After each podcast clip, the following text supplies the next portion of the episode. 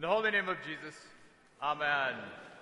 Part of growing up is having skin knees, skin elbows, maybe a skin forehead. As parents, we all have to accept that your child at some time will have strawberries on their knees, on their elbows, on their shoulders, and anywhere else skin comes into contact with concrete.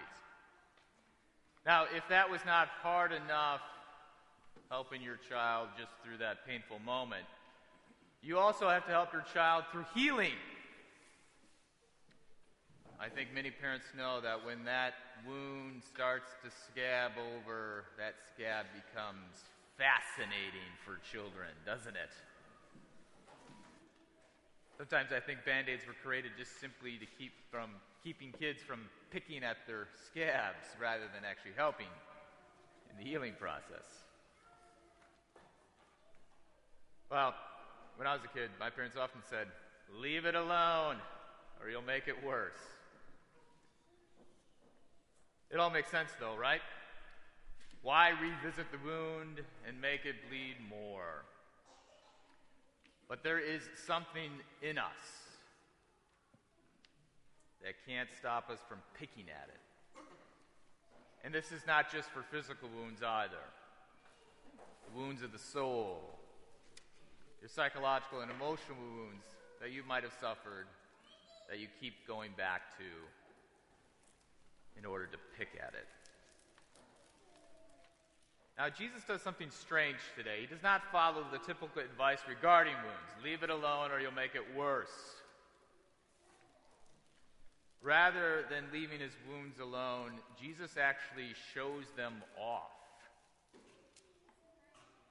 and then has other people pick on them. And rather than making things worse, it makes things better. Jesus, as he shows his resurrected bodies to his, to his disciples, shows off the fact that his wounds still exist in his hands and in his side. Now, I think we have the tendency to imagine that Jesus actually has scars, but holes are not scars, they are wounds. I visited many people in the hospital with wounds, and everyone who has a hole in them actually has a doctor specifically for that wound to make sure that wound closes up and they leave it alone.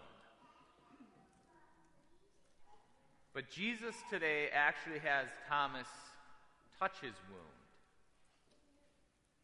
In fact, in the King James Version, in verse 27, in our translation, we heard, Place your hand in my side. But in the King James Version, it actually says, Thrust your hand into my side. That's right. Thomas's non sanitized hands are going inside Jesus' wounds. And accordingly, this should not make things better. But it does. Did you catch that in the gospel reading? On Jesus' first visit, when he visits the disciples without Thomas, he shows up and says, Peace be with you. And then he shows his hands and his side, and what happened to the disciples? They were glad. Things got better. Then on the second visit, when Thomas is present, Jesus says, Peace be with you, and then turns to Thomas and says, Put your finger in my hole in my hand and thrust your hand into my side. And then Thomas says, My Lord and my God. Things got better. Now, as you leave today, I encourage everybody to take a moment and look at the TVs in the Commons because you will see a painting of the gospel reading. The painting is by Michelangelo Caravaggio, or most people just know him as Caravaggio. And it really demonstrates the dramatic action of the gospel reading. While many of us believe that a painting is sort of like a snapshot, this painting that you will see has movement and it's dramatic and very realistic. In this painting, what looks simply like a finger going into the side of Jesus is actually just the beginning of Thomas's hand going all the way in. Which, of course, begs the question why does Thomas's hand need to go inside Jesus? Well, Jesus is helping Thomas experience the very thing that Thomas needs. And that's Jesus' heart.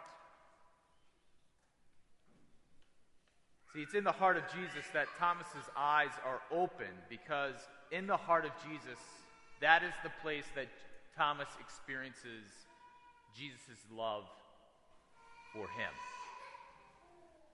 Martin Luther says about this passage, and the showing of Jesus' side is nothing but the showing of his heart, in order that we may see how kind, loving, and father like his mind is toward us.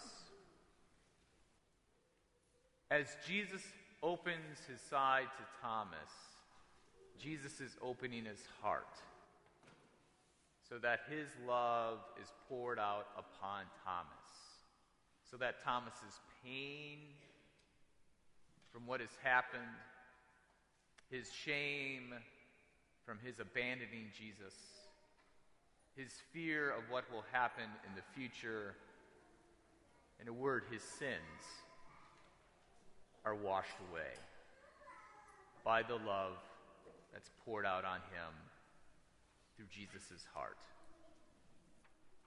Thus, by going through the wounds of Jesus, Thomas's own wounds are healed. Because as the prophet Isaiah says, by his wounds we are healed. You see, Jesus' wounds are very different from our wounds.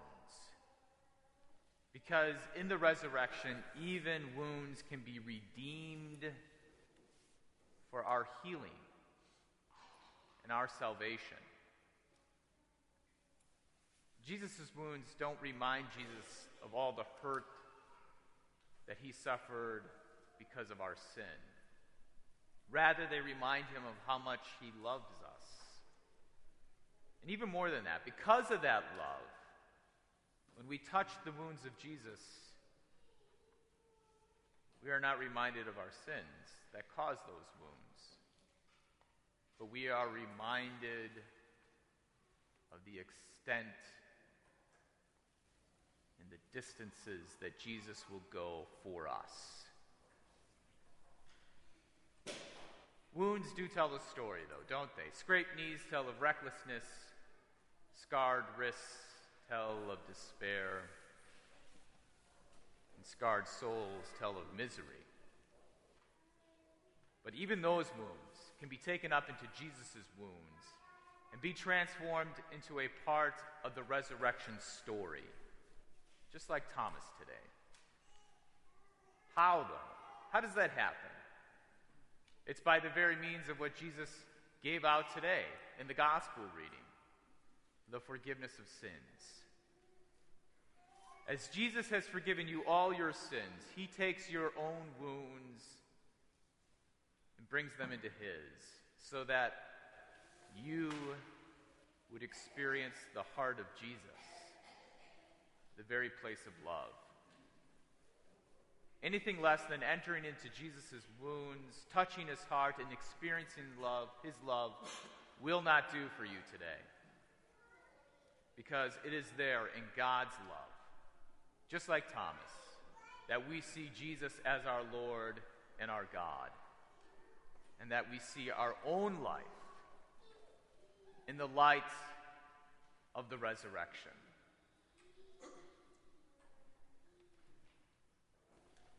The place today where you can actually touch the heart of Jesus is in his flesh, which for you today is at the altar where you touch the body and blood of our Lord and Savior Jesus Christ.